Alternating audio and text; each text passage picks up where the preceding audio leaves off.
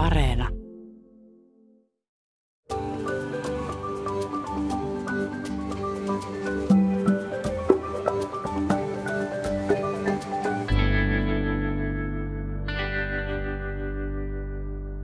Tänä uutena vuotena mä lupasin hiihtää mahdollisuuksien mukaan enemmän. Yleensä mulla on ollut paljon pidempi lista, mutta jotenkin tämä koronavuosi on ollut sellainen, että, ei, että tämä ehkä riittää, että kun on ollut. Että katsotaan, että miten tästä nyt yleensäkin selvitään tämän vuoden yli. Että aiemmin se on ollut semmoista, että laihduttelen ja sivon vaatekaappia ja ehkä uusi harrastus, kieli, instrumentti kitaran lisäksi. Mutta eikö sä Mikko jotain lupauksia? Äh, yleensä mäkin olen kyllä jotain uuden vuoden lupauksia tehnyt, mutta tai no, jotain ehkä suuntaa kohti parempaa versiota itsestä koittanut hakea, jotain parempaa hyvinvointia, mitä se ikinä tarkoittaakaan. Mutta nyt tämä koronavuosi 2020 oli kyllä henkisesti niin raskas, että musta tuntuu, että mä oon paljon enemmän miettinyt, että pitäisi ehkä koittaa itse asiassa tehdä paljon vähemmän kuin paljon enemmän jotakin. Mutta sekin on kyllä oikeasti aika vaikeaa, että helposti iskee ainakin mulle syyllisyys päälle siitä kaikesta, että mitä nyt kuitenkin pitäisi saada aikaiseksi. Niin se on kyllä jännä juttu, että, että koko ajan, miksi pitää tehdä koko ajan paremmin ja miksi pitää tehdä enemmän. Kenelle? Ketä varten? Että, ja sitten sekin on jännä, että itseltä aina vaatii kauheasti uutta. Että en mä nyt sulta esimerkiksi vaadi, että sun pitää aloittaa kitaransoitto tänä vuonna. Joo, itselleen puhuu paljon ankarammin kuin puhuu kenellekään muulle. Mutta ehkä me tänään löydetään näihin kysymyksiin tai vastauksia, että miksi me näin toimitaan. Aiheena on tänään nimittäin itsemyötätunto. Mitä se tarkoittaa ja mitä siitä olisi hyvä oppia? Mitä se meille voi tarjota? Niin toisaalta, että voiko siitä mielenrauhastakin tulla ja sen saavuttamisesta tulla niin kuin vain lisää suorittamista. Vieraana meillä on myötätuntotutkija Helsingin yliopiston professori Anne Pirkitta Pessi ja hyväksyvän läsnäolon asiantuntija tietokirjailija ja terapeutti Miia Moisio. Olet kääntänyt korvasi horisonttiin. Minä olen Mikko Kuranlahti. Ja minä Hilkka Nevala. Näin tässä uuden vuoden alkutaipeella moni tosiaan lupaa olla taas vähän parempi versio itsestään. Mites te, tuliko tehtyä uuden vuoden lupauksia? Mitäs Anne Pirkitta Pessi, lupasitko mitään tänä vuonna? Kiitos kysymästä Mikko. Ää, äh, oikeastaan lupasin itselleni, että juuri tämä vuosi olisi sellainen lempeä ja nimenomaan minäkin ajattelin, että en lupaa mitään. Lupasin kyllä sen, että huolehdin, että kotona on aina, aina leikkokukkia ja, ja ke, kesää kohti varmasti on muitakin kukkia. Ja sitten lupasin, että vuoden väri on sellainen kepeä keltainen, eli juurikin hyvin ilosta lähtevä. Ja sitten jos ei aina ole iloinen, niin sekään ei haittaa. Näin lupasin ihana, jos löytyy tämmöinen vuoden väri heti alkuun. Mites Mia, Mia Moisio, teitkö sä uuden vuoden lupauksia? Kyllä mäkin tein uuden vuoden lupauksen ja tota, ehkä myöskin itsemyötätunto teemalla lähdin liikkeelle, eli ajattelin asettaa itseni etusijalle sen sijaan, että asetan muiden tarpeet etusijalle, kuten yleensä tapoihini kuuluu. Ja oikeastaan mä lupasin vielä toisenkin asia, eli minä opettelen syömään kunnolla – eikä se kunnolla tarkoita terveellisesti, vaan ihan oikeasti syödä, syödä että mä oon aika huono syömään, niin mun täytyy syödä enemmän, jotta jaksan. Sellaisia. Mennään tähän itsemyötätuntoon. Mitä se tarkoittaa Anne Pirkitta Pessi? No määritelmällisesti itsemyötätunto viittaa siihen, että kun meillä on vaikeaa tai kun me kärsitään, niin että me välittäisimme itsestämme samaan tapaan kuin me välitetään heistä, jotka on meille kaikista rakkaimpia. Eli kuinka itse suhtaudumme siihen omaan, omaan läpikäymäämme vaikeuteen tai kärsimykseen. Ja itsemyötätunto on, on aika paljon moniulotteisempi juttunen kuin mitä me helposti ajatellaan. Eli siinä on kolme sellaista klassista pampulaa, jotka näkyvät sitten ja on, on ikään kuin validoitu myös sitten tutkimuksella, että mistä se koostuu ja miten nämä kolme, kolme elementtiä sitten myös ö, ovat synergiassa, eli tukee toisiaan. Eli ensimmäinen niistä pampuloista on, on tietoisuus. Tietoisuustaidot liittyy monitunteen mindfulness-sanan kautta. Mutta et se, että kun me huomataan itsessämme vaikka väsymystä tai vaikeita tunteita, niin me kyettäisiin huomioimaan ne tunteet, mutta myös sallimaan niiden olla – emme pakota itseämme positiivisuuteen silloin, kun siltä ei tunnu, ja eikä niin kuin pakene sitä, sitä kärsimystä tai väsymystä, eli tietoisuus. Ja toinen pampula on sitten se, että me oltaisiin lempeitä. Me oltaisiin lähtökohtaisesti kärsiessämme ystävällisiä toisillemme. Mikko tuossa sanoit hyvin alkupuolella siitä, että miten me ollaan niin lähtökohtaisesti ankarampia itsellemme kuin, kuin muille. Ja näinhän se juuri on myös, myös tutkitusti. Eli kyllä itsekin epäonnistuessani sätin itseäni, mutta en koskaan sättisi kumpaakaan lastani. Ei, ei voisi käydä mielessäkään, mutta, mutta oma, oma pään sisäinen puhe voi olla hyvin ankaraa. Eli tämä kakkospampula sitten tietoisuuden ohella tämä lempeys. Ja kolmas sitten, joka mun mielestä vie viehättävästi itsemyötätunnon niin erityisen lähelle myös myötätuntoa muita kohtaan, on tällainen yleisinhimillisyyden ajatus. Eli ymmärrys siitä, että me ollaan, elämme jaetussa ihmisyydessä ja että minäkin mokaan juuri siksi, että olen ihminen ja jokainen meistä mokaa. Eli tietoisuus, lempeys ja sitten tämä jaettu ihmisyys. Miten Mia Moisio, miltä kuulostaa sun korviin? Onko tässä nyt semmoinen itsemyötätunto saatu rajattua, että kuulostaako sullekin tutulta? Kyllä, kyllä varmasti joo.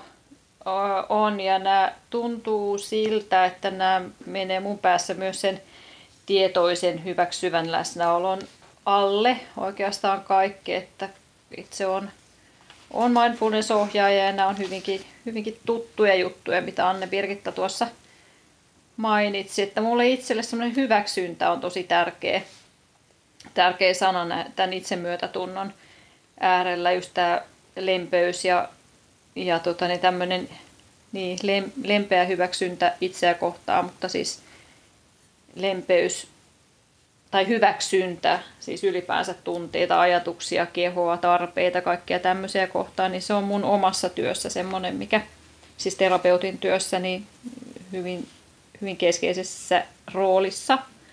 Jonkinlainen tavoite myös, että, mutta allekirjoitan Anne Pirkitan tuota, niin ilman muuta määritelmän ja lisään siihen vähän hyväksyntää myös.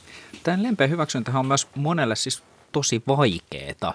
Et sä oot Mia Moisio terapeutin työssä ja varmasti myös mindfulness-ohjaajan työssä kohdannut paljon myös ihmisiä, joille tämä on ihan oikeasti haaste. Miten tämmöinen itsemyötätunnon puute näyttäytyy ihmisten arjessa? Mitä se, mitä se käytännössä tarkoittaa? No se voi tarkoittaa aika montaakin asiaa, mutta tota, mä, mä luulen ensinnäkin, että tämä ei ole suinkaan semmoinen kovin harvinainen juttu, tämä itsemyötätunnon puute, vaan se on lähes meidän jokaisen osa.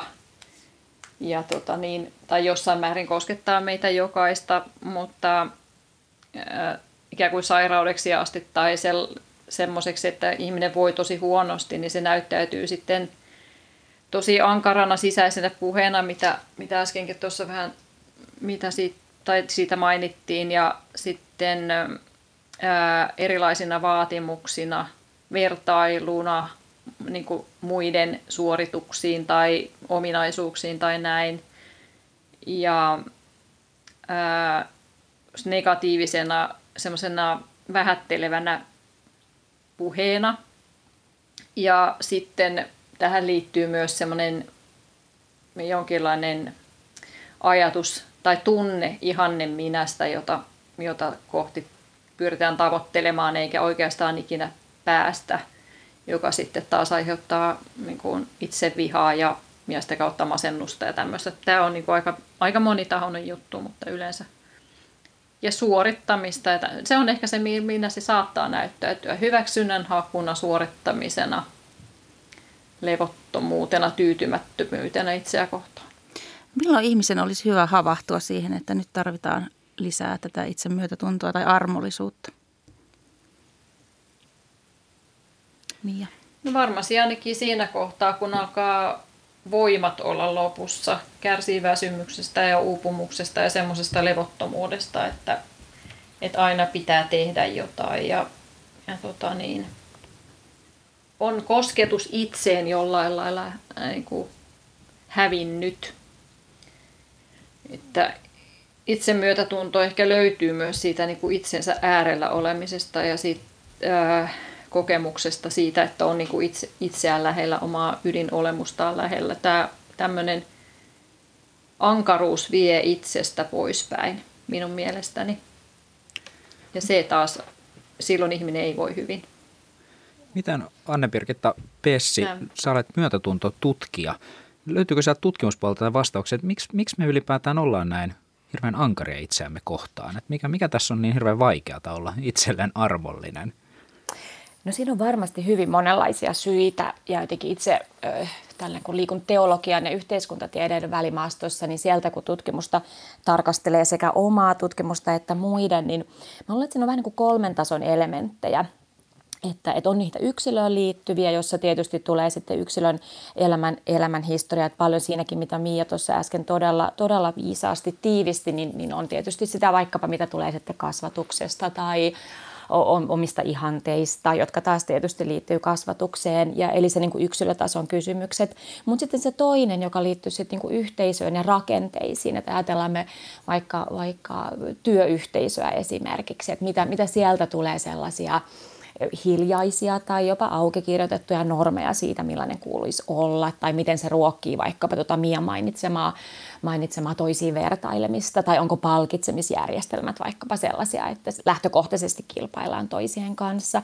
Ja sitten vielä kolmantena tasona se, mikä meihin kaikkiin vaikuttaa ja myös kaikkiin yhteisöihin vaikuttaa, on tietysti se kulttuuri ja siinäkin sitten edelleen niin kuin historian ketju ja, ja miten me ollaan paljon enemmän kiinni ja sidoksissa niihin meidän yhteisöihin, ryhmiin, kulttuuriin, historiaan, kun me, kun me tiedostammekaan. Ja minusta tuossa oli mielenkiintoista myös, mitä Mia sanoit, sanoit siitä, että, että miten niin kuin kehollisia nämä on. Et mäkin ajattelen että monesti sitten, että millä me saataisiin kiinni ehkä niitä, niitä kohtia, joissa itsemyörätunto prakaa tai missä sitä olisi hyvä, hyvä harjoitella lisää, niin on juuri sellaisia, että ne ei välttämättä ehkä tule ekana niin kuin ajatusten kautta tai tiedostamisen kautta. Vähän niin kuin tämäkin, että mitä kulttuuria olen osa, niin se voi olla vaikea tiedostettavaa, mutta ehkä semmoinen itsen niin kuin observointi ja havainnointi.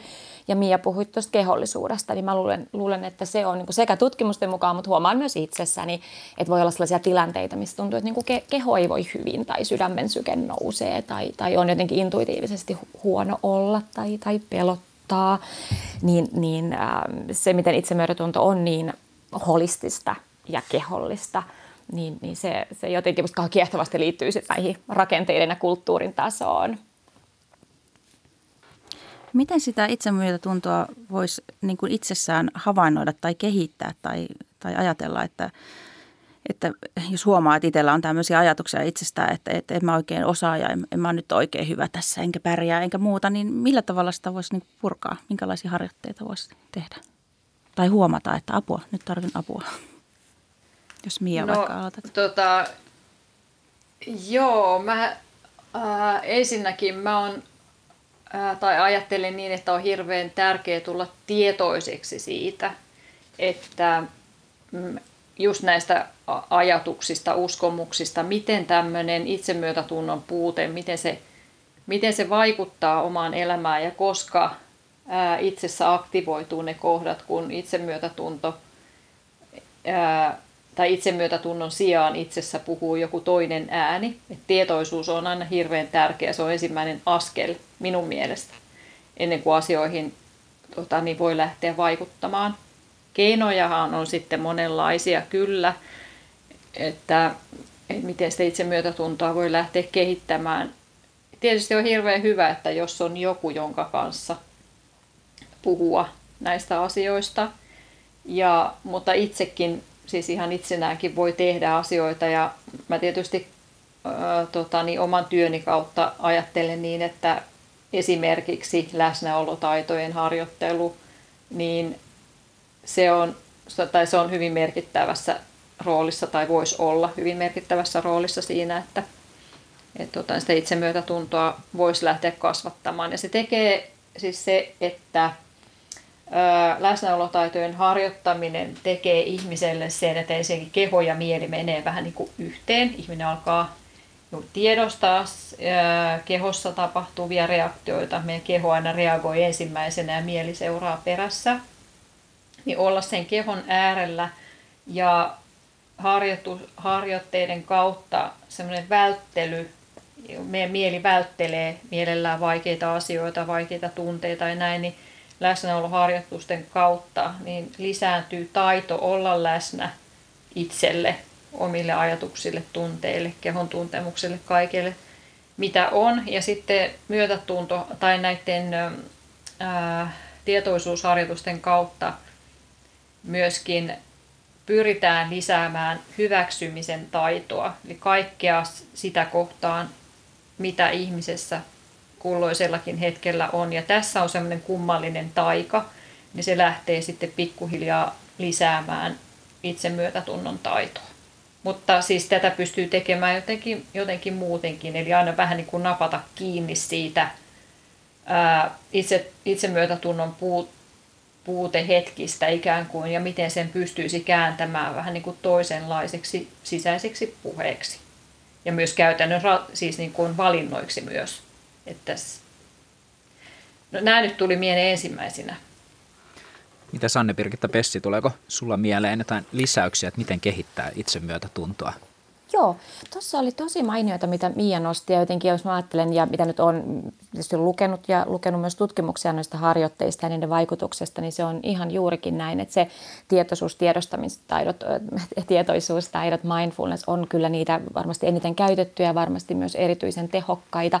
Ehkä mä sitten hitusen, mitä itse tuossa hiljattain olen mietiskellyt myös, myös paperille ja niin kuin tuleviin julkaisuihin liittyen tuohon niin niihin kolmeen alapampulaan, eli, eli siinä se tiedostaminen juurikin se ensimmäiseksi tuossa itsekin aiemmin mainitsemani, että mulla ainakin itsellä mm, auttaa, auttaa sen tiedostamisen suhteen ihan myös sen ajatteleminen, että en, en ole sama kuin tunteeni, että ne vaikka ne tunteet ja intuitio ja ne keholliset reaktiot on niin hirveän tärkeitä, niin ne on myös, myös häilyviä. Ja se minuus on, on jotakin kestävää ja, ja muuta, että, että semmoista mantraa voi ehkä yrittää yrittää käyttää, että minä, minä en ole tunteeni, vaikka ne paljon minusta kertovat ja ovat osa minua, mutta ne eivät ole sama asia.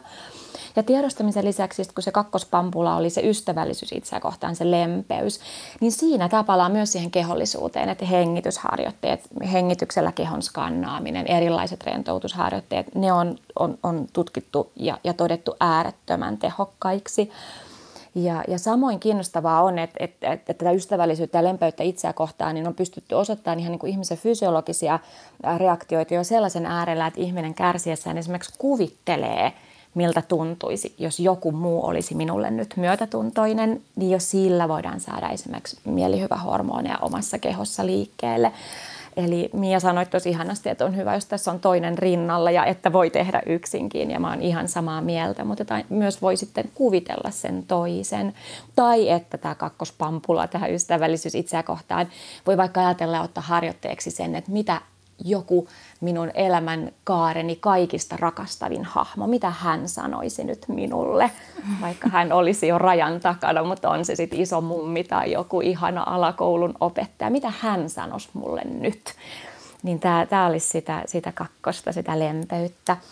Ja sitten jos ajatellaan se ymmärrys siitä jaetusta ihmisyydestä, niin, niin siinä myös se sellainen mokaan, koska olen ihminen tai sanapari riittävän hyvä, että ihminen, ihmiselle pitää riittää ja yhteisöissä pitää riittää aina riittävän hyvä. Niin nämä nyt ehkä vielä tuohon mm, niin kuin näkökohtina, mutta, mutta et ihan tismalleen kyllä allekirjoitan just sen, mitä Mia sanoit. Moni tavoin tuntuu, että molemmat sanotatte vähän semmoista, voisiko sanoa niin nyt hetken arvoa myös, niin kuin, niin kuin tietoisuutta, läsnäoloa, hyväksyntää sille, mikä, mikä nyt ihmisen kohtaa. Ja sä Anne Pirkitta Pessi aiemmin puhuit noista kulttuurisista ää, rakenteista myös, että tukeeko ne itsemyötätuntoa. Monestihan tuntuu, että länsimainen ihminen elää hyvin tämmöisessä niin kuin enemmän, nopeammin, tehokkaammin, sitten joskus ja koko ajan niin kohti parempaa suuntautuvassa eetoksessa ja kulttuurissa. Niin onko tämä jotenkin itsemyötätunnolle myrkkyä? Joo, siis voi olla ja ei välttämättä ole. Jopa päinvastoin. Että et siinä varmasti tullaan siihen, että vaikkapa se millaisen kasvatuksen on saanut tai millainen omakuva on, niin vaikuttaa paljon siihen, siihen että vaikkapa ajattelenko, että mun onnistumiset johtuu, johtuu onnesta tai sattumuksista vai omasta osaamisesta, tai että kykenenkö iloitsemaan toisen ilosta vai, vai vertaanko kuinka paljon, tai, tai tuoko se mulle energiaa vai viekö se energiaa. Eli totta kai ja liittyyhän temperamenttieroihin, joihin millään terapialla ei, ei pystytä vaikuttamaan. Ja minä tietysti itse ajattelen myös, että onhan siinä paljon hyvääkin. Onhan se, että me ollaan oppimisorientoituneita ja me ollaan tiedon nälkäisiä ja me halutaan, ehkä se uuden vuoden lupaukset ei, ei siinä mielessä ole pahoja, että me halutaan uskoa itsestämme hyvää ja että me ollaan kyvykkäitä ja, ja oppivaisia, mutta että sitten, sitten se ei toki itseään vastaan saa, saa kääntyä. Ähm, ja ja tuossa mitä Mikko sanoit, niin mä luulen kyllä, että kyllä meidän aika on, on osin tähän niin kuin haastavaa. Eli, eli se, että me ollaan niin jatkuvassa syötteessä ympäri vuorokauden sen äärellä, että me pystytään vertaamaan itseämme muihin koko se niin kuin informaation määrä, paitsi sitä, että miten muilla menee ja minkälaisia ruoka-annoksia he kokkaavat, niin, niin myös informaation määrä siinä mielessä, että mitä kaikkea voisin koko joka hetki opetella tai, tai mikä riittää. Eli se riittävän hyvän ajatus on takulla haastettu. Ja ehkä toinen näkökohta, mikä sekin itsessään on hyvä, hyvä mutta, mutta voi kääntyä itseä vastaan, on sitten esimerkiksi meidän ajassa tämmöinen voimakas niin kuin itseohjautuvuuden ja toimijuuden painotus. Paljon hyvää siinäkin, mutta että vaikkapa etätyössä nyt meidän tutkimusaineistoissa näkyy, että, että kun ihmiset on siirtyneet tekemään töitä kotiin, niin juurikin tämmöiseen itseohjautuvuuden ihanteeseen liittyen koetaan, että se itsemyötätunto on erityisen kovilla, että kun yhtäkkiä ei ole rajoja ja, ja täytyisi olla hyvin itseohjautuva ja, ja mihin työtä alkaa ja loppuu ja mikä riittää. Eli, eli tällainen hajanainen vastaus siihen, että kyllä elämme sellaista aikaa, jonka aja, mä ajattelen, että kyllä haastaa itsemyötätuntoa erityisellä tavalla. Tota, Mia Moisio, sanoit aiemmin puhelimessa, kun puhuttiin, että, että kun kun aina sanotaan sitten, jos mennään näihin uuden vuoden lupauksiin, kun, että, että pitäisi niin kuin aina yrittää jotakin uutta tai, tai mennä epämukavuusalueelle tai kokeilla jotakin ja haastaa itteensä. Mutta sä taisit mainita, että on myöskin tämmöinen ä, mukavuusalue, mihin kannattaisi pyrkiä. Niin kerrotko vähän siitä, minkälaiselle mukavuusalueelle kannattaisi mennä? Niin, sitä, tota niin, se oli ihan ensimmäisen kerran sanoin tämmöisen mukavuusalueella pysymisen ajatuksen Minulle itselleni epämukavuusalueelle meneminen kuulostaa hirveän epämukavalle.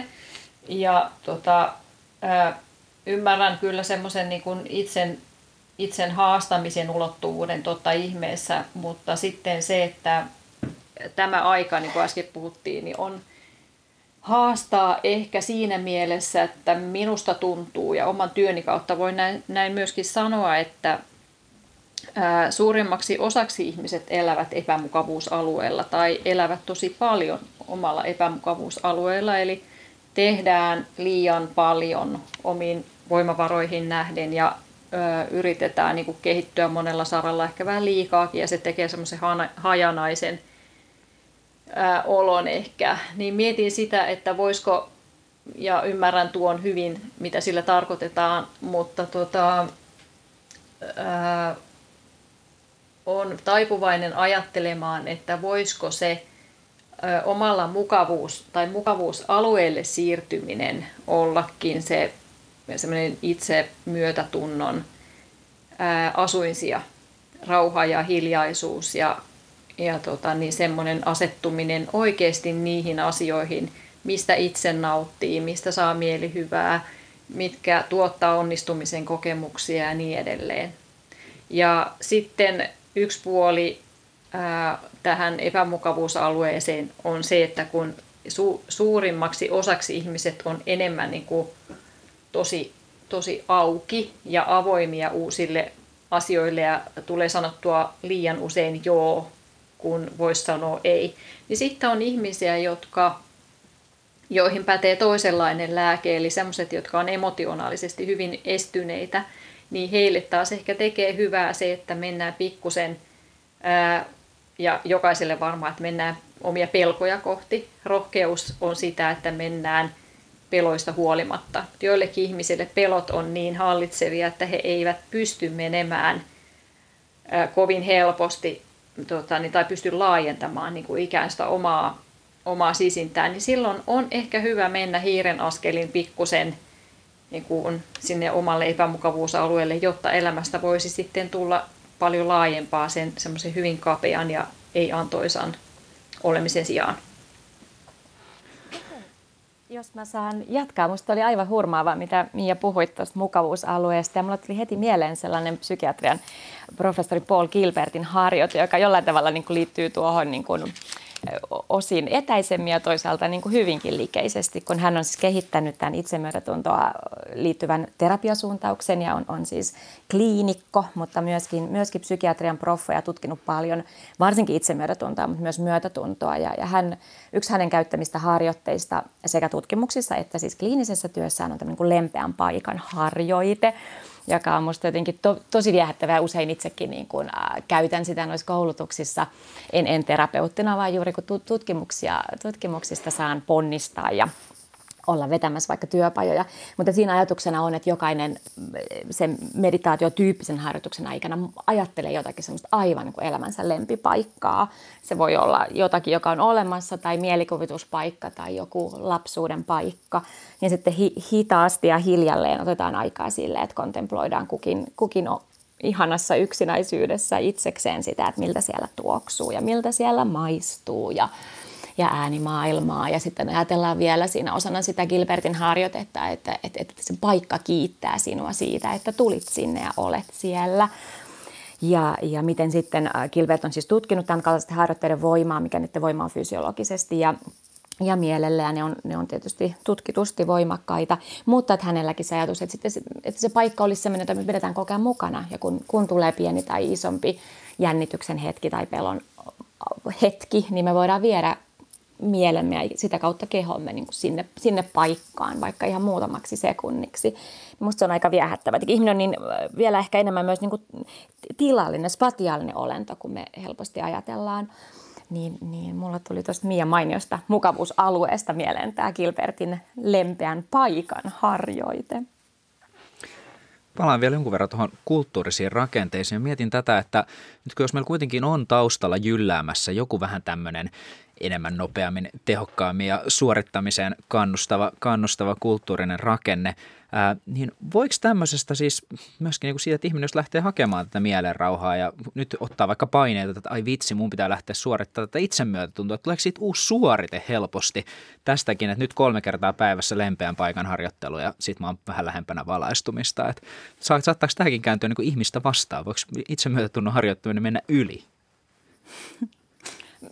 ihan takulla voi. Mä ajattelen, että siinäkin tietysti sit, jos ihminen, ihminen, ihminen itse myötätuntoisesti kohtaa sen ja huomaa, niin kuin me puhuttiin tuossa siitä havainnoidista mielen ja kehon, eli se tie, tietoisuustaidot, niin kuin Mia, Mia puhui tuossa paljon ja, paljon ja hyvin siitä, niin, niin silloin tietysti ihminen toivottavasti huomaa, että nyt, nyt tämä, tämä ei tee mulle hyvää tai tämä pyörii mun mielessä niin kuin sellaisena to-do-listalla, mikä, mikä saa niskakarvat pystyyn, niin, niin silloin kyllä ollaan liian, liian rajuilla vesillä – ja johon tietysti voi ajatella, että on hyvä suhtautua itsemyötätunnolla. Eli, eli sitten voi ajatella, että ihminen helposti on suorittava tai osa meistä on suorittamisorientoituneita, niin sitten mä ehkä ajattelen, että siihen ei niinkään itse, itse ruoskinta tai, tai lopettaminen, vaan että se on ehkä se tosi testi sille itsemyötätunnolle. Eli osaanko suhtautua itsemyötätuntoisesti siihen, että nyt tämäkin meinasi mennä överiksi. Oletko sä Miia paljon esimerkiksi terapiatyössä kohdannut tällaista, että rupeako ihmiset suorittamaan myös sitä mielenrauhaa? Öö, joo, mielenrauhaa ei ehkä niinkään, mutta saattavat kyllä suorittaa läsnäoloharjoitetta, jonka siis tämmöisen äänitteen mä annan itse aina omille asiakkaille, niin, niin tota, kyllä tunnolliset suorittajapersonat kyllä tarttuvat tähän harjoitteeseen ja suorittavat tunnollisesti, mutta, mutta tota niin, niin, niin, ihan niin kuin Anne Pirkittä sanoi, että se, sekin, että havaitsee tämän itse ja, ja tota niin, ottaa sen yhtenä semmoisena tietoisuusaskeleena, niin sehän, sehän vaan rakentaa sitä itsemyötätunto tota niin, juttua. Ja tota, kivahan se on, että kun tämmöisiin juttuihin tulee vielä huumori ja semmoinen niin kuin itselleen nauramisen lempeästi nauramisen ulottuvuus, niin mikä se mukavampaa, että jos jää tavallaan niin kuin itselleen kiinni siitä itsemyötätunnon suorittamisesta, niin tota, se on taas uusi alku. Tosi hyvä juttu. Jotenkin kuulostaa jännältä tämä itsemyötätunto ja myötätunto, että sitä pitäisi opetella niin kuin itselleen olemaan armollinen. Niin, niin mistä ihmeestä se johtuu sitten, että me ei olla itselle armollisia? Siihen tota niin, on tietysti, tai voi olla monenlaisia syitä. Ja ää, joskus se johtuu ää, ihan kasvatuksesta tai jostain se, sieltä, että mistä se kumpuaa, niin se, siihen voi olla monenlaisia syitä. Mutta kyllä ää, niin kuin yksi näkökulma tähän voisi olla se, että meillä on tietynlainen ihanne minä päässä itsestä ja, tai sellainen, että me niin kuin vertaillaan sitä, että itseä muihin. Mutta se, että et tota, niin silloin kun on tietynlainen ihanne päässä, niin se, ja se yleensä se ihanne on aika täydellinen.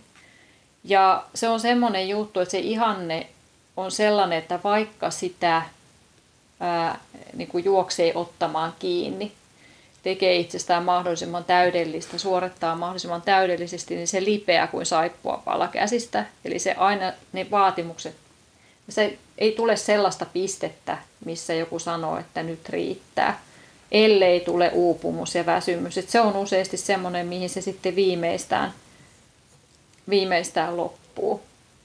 Mutta tämmöinen ihanne itse aiheuttaa, tai ihanne itsen perässä juokseminen aiheuttaa jatkuvaa riittämättömyyden kokemusta, epäonnistumisen kokemusta, syyllisyyttä ja, ja tämmöistä. Että, ja siinä, jos tämmöinen ihmisessä on tämmöinen rakenne, niin silloin tota, niin, Matti, tä, tässä, tässä on jotain sellaista hyvin olennaista, mistä, mistä se armottomuus johtuu.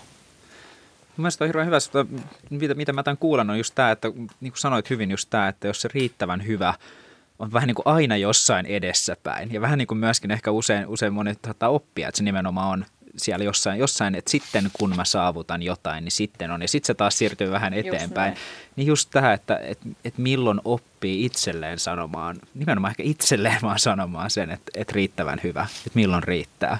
Ja siinä tulee varmaan just tämä, mitä molemmat olette puhunut paljon, että hyväksyvää läsnäoloa, lempeyttä sitä, että huomaa sen tässä hetkessä, että olisiko nyt jo riittävän hyvä. Mm-mm.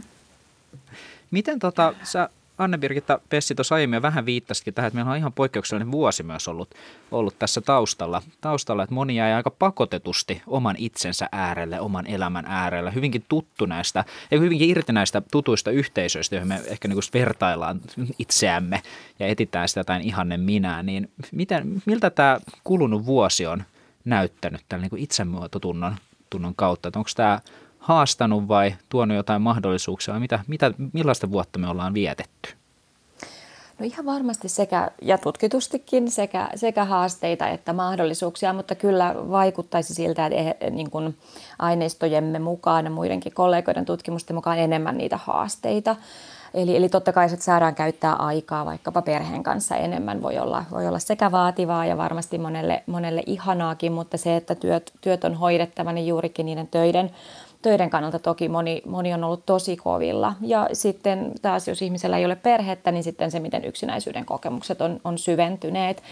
Ja tämä etätyöhön siirtyminen, niin siinä mun mielestä kiinnostavasti näkyy niissä haasteissa se, miten, miten tämä myötätunto tulee tai itsemyötätunto juurikin niin lähelle myötätuntoa. Ja, ja se, se, että näitä niin tutkitaan ja myös kliinisessä työssä ne on niin yllättävänkin erillään välillä.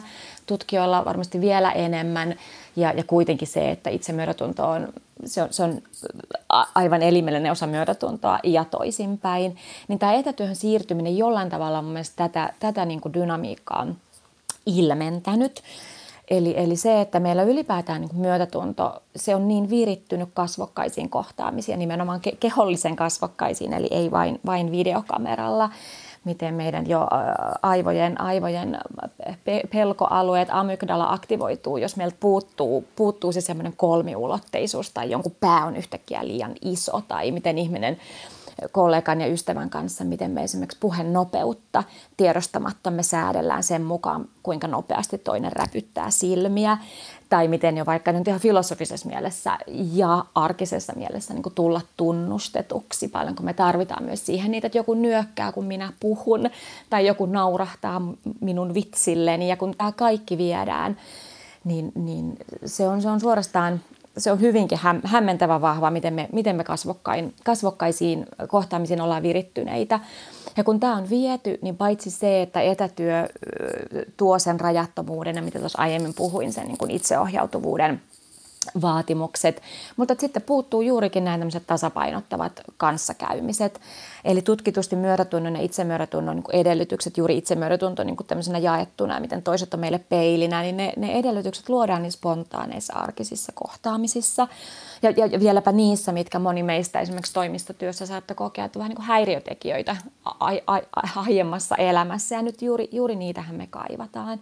Saatikka sitten, jos puhutaan niin kuin, ei vaan vuorovaikutuksesta, vaan, vaan sosiaalisen tuen saamisesta. Eli jos minä tipahdan, niin autatko tai saanko minä auttaa, kun sinä tarvitset myötätuntoa tai itsemyötätuntoa, niin, niin sosiaalinen tuki niin sekä antaminen että saaminen niin edelleen äärettömän kehollista. Miten vaikkapa myötätunto esimerkiksi toisen katseesta tunnistetaan paremmin nimenomaan kosketuksesta kuin kasvojen ilmeistä.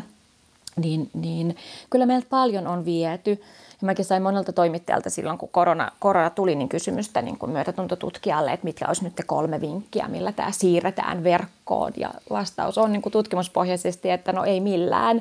Että totta kai se ei ole mahdotonta ja me voidaan siihen panostaa, mutta että on, on se vaikeaa. Et ehkä ainoita sitten, paitsi toi, että ajankäyttöä voi suunnata myös itse myötätuntoisemmin vaikka osin harrastuksiin tai, tai perheeseen, se mikä on aiemmin mennyt vaikkapa työmatkoihin, niin niin sitten toinen, mikä noissa meidän aineistoissa, tutkimusaineistoissa on noussut tästä myötätunnosta niin kuin korona-aikaan, on, on semmoinen kokemus niin kuin samassa veneessä olemisesta ja miten ihmiset kokee, että välillä etätöissä niin kuulumisia kysytään paljon vilpittömämmin kuin kahvihuoneessa. Että et sellainen, kun itse myötätunto liittyy kärsimykseen, niin tässä on nyt ollut yhteistä kärsimystä, niin ne on toki sellaisia voimavaroja ja, ja niin kuin lämpimiä, tärkeitä yhteisöllisiä elementtejä. Mutta kyllä me, me ollaan oltu kaikki tosi kovilla. Siitä ei kyllä pääse mihinkään. Miten Mia Moisio terapeutin työssä on näkynyt tämä vuosi? Öö, terapeutin työssä öö, näkyy ehkä vähän toisella tavalla. Eli, eli tota niin, varsinkin nyt siis kun puhutaan tästä koronan toisesta aallosta, niin musta tuntui silloin viime keväänä siltä, että tämä oli hyvin monelle aika semmoinen tervetullut tota niin, pysähdys oravan pyörästä, että ainakaan, ei ainakaan omissa asiakkaissani ollut, oliko ketään, joka olisi jotenkin erityisesti kärsinyt tästä tilanteesta. Ja nyt kun eletään tätä toista aaltoa, niin, niin, niin tota, vähän samaa, samaa sanoisin. Tässä on, kyllä, on tämä ihan eri kuin toi viime kevät kuitenkin, että tietysti semmoista turnausväsymystä on kyllä ilmassa ihan selkeästi ja itselläkin myös, että olisi se kiva, jos saisi sais elää taas ihan, ihan tota niin normaalia elämää, mutta että ää, ja siis totta kai noin noi puolet juuri, mitä Anne Birgittakin tuossa sanoi hyvin monipuolisesti, niin on, on tota niin varmasti näkyvillä, mutta sitten mietin sitä, että, että aika on myös ää, mahdollistanut esimerkiksi ää, omien rajojen vetämisen taidon opettelua. Ja koronaan veroten siis – mikä on tavallaan myös hassua, mutta tämä on ollut iso mahdollisuus monelle sanoa ei sellaisille asioille, mille normaalisti saattaisi sanoa kyllä vain niin kuin velvollisuuden tunteesta ja näin.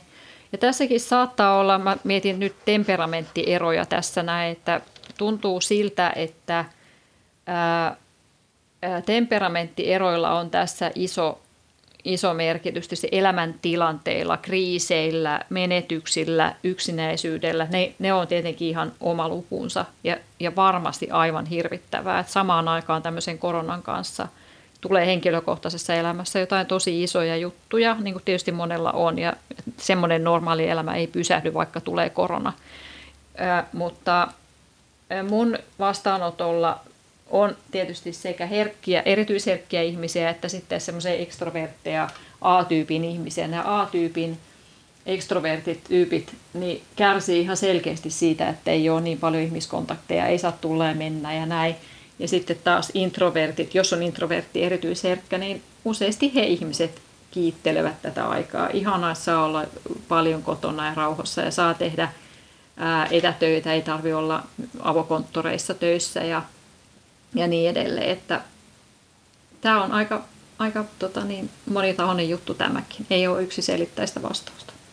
Mutta on mielenkiintoinen toi, että tuli tavallaan tämmöinen yhteisesti ymmärrettävä syy, mihin voisit vedota, että nyt kyllä väsyttää ja entuu ja muuta, että niin kuin on tämä globaali pandemia, niin se on ymmärretty. Miten te näkisitte, näkisitte itsemyötätunnosta, kun puhutaan, niin puhutaan paljon siis nimenomaan ihmissuhteesta itseensä, mutta jos me saataisiin itsemyötätunto oikeasti leviämään, yksilöt alkaisikin oikeasti olla itseään kohtaan paljon armollisempia, hyväksyvämpiä, lempeämpiä, mikä sen yhteisöllinen merkitys oli?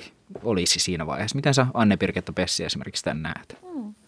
Joo, siinä tämä on oikeastaan mun ehkä sellaisia lempinäkökulmia juuri tähän. Musta tämä on ihana, kun viedään sitten sitä niin itsemyötätuntoa se ei ole millään tavalla huono, huono sekään, että ajatellaan, että miten minä voin ja kuulostellaan ja ka- kaikki se, mutta sitten se, että me ollaan aina, aina maailmassa ja, ja maailma koostuu yksilöistä, tietenkin sellainen niin systeemiälyn näkökulma, että yksilö on aina osa yhteisöä ja yhteisö, jolle niin mitään irrallaan yksilöistä, eli tämä myötätunnon ja itsemyötätunnon suhde, niin siitä on kyllä todella kiinnostavia, mutta aika tuoreita, että se on hiljattain noussut tutkimusteema se, että mitä, mitä itsemyötätunto sitten tekee esimerkiksi tiimeille, työyhteisöissä tai, tai sitten laajemmin laajemmin niin kuin ylipäätään ihmisille tai ihmisyydelle, niin jos nostaa vaikka molemmista nyt, että työ, työyhteisöissä, Mia Paakkasen ja Katarina Alvikin kanssa me on tätä, tähän kerätty aineistoa työelämästä, te- tekniseltä sektorilta, tekniikan aloilta. Ja siellä kyllä pystytään sitten numeroilla osoittamaan se, että mitä enemmän ihmisellä on itsemyötätuntoa,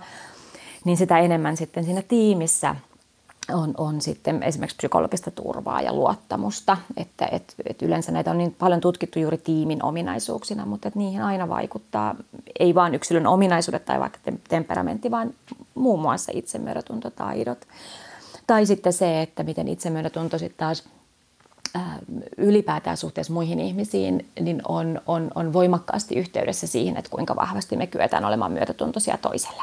Eli mitä, mitä myötätuntoisempi ihminen on, niin sitä helpompi ja ymmärtäväisempi hän on myös toisen kärsimykselle, toisen väsymiselle, toisen tipahduksille ja, ja myötätunto siitä vahvistuu. Eli kyllä, kyllä se kovin, kovin hyvää tekisi ja voi ajatella, että, että ihminen maltaisi ottaa aikaa ja rauhaa ja tilaa vaikkapa niille itsemyötätuntoharjoitteille, niin se, se kyllä on myös, myös to, toisten etu ja meidän yhteisöjen etu ja sitä kautta meidän, meidän yhteiskunnan etu. Ja, ja, ja tutkimustulokset on tietysti hyvin moninaisia myös siinä, että mitä, mitä tämmöistä itsemyötätuntoa itsemyötätunnon vahvistaminen saa yksilössä itsessään aikaan. Ja niitä on paljon esimerkiksi hyvinvointiin liittyviä, eli itsemyötätuntoon kykenevät ihmiset, heidän elämäntyytyväisyys on korkeammalla tasolla, se suojaa ahdistukselta, masennukselta, madaltaa stressiä. Ja jos me näitä pystytään itsessämme vahvistamaan, niin totta kai sitten työntekijöinä tai äiteinä tai ystävinä me ollaan, lähdetään vähän eri tilanteesta. Tai sitten myös itsemääräämistunne, pätevyyden tunne, kokemus omasta merkityksellisyydestä – tässä maailmassa, ne myös tutkitusti vahvistuu itsemyörätunnon myötä. Niin sitten vielä niitä juuri epäonnistumisten kohdalla, niin coping-mekanismit, selviytymismekanismit ja, ja myös epäonnistumisen pelon väheneminen, kuten sitten myöskin niin kuin resilienssi, eli tämmöinen selviytymiskyky epäonnistuessa. Nämä on myös sellaisia, mitkä tutkitusti, tutkitusti tällaiset taidot itsemyörätuntoharjoitteiden kautta vahvistuu. Eli kyllä jotenkin, minusta on teema, jossa jotenkin aivan elimellisesti näkyy se, että minun hyvä on sinun hyväsi ja meidän hyvä on, on meidän kaikkien hyvää. Haluaisitko Mia Moisio vielä sanoa jonkun vinkin, millä me kaikki voitaisiin olla vähän itsemyötätuntoisempia? Yksi vinkki. Ää, aina kun huomaat puhuvasi itsellesi rumasti yritä kääntää se jotenkin toisenlaiseksi puheeksi, eli myötätuntopuheeksi. Tätä kohti. Siinä yksi vinkki. Kiitos. Kiitos teille tästä Kiitos. haastattelusta.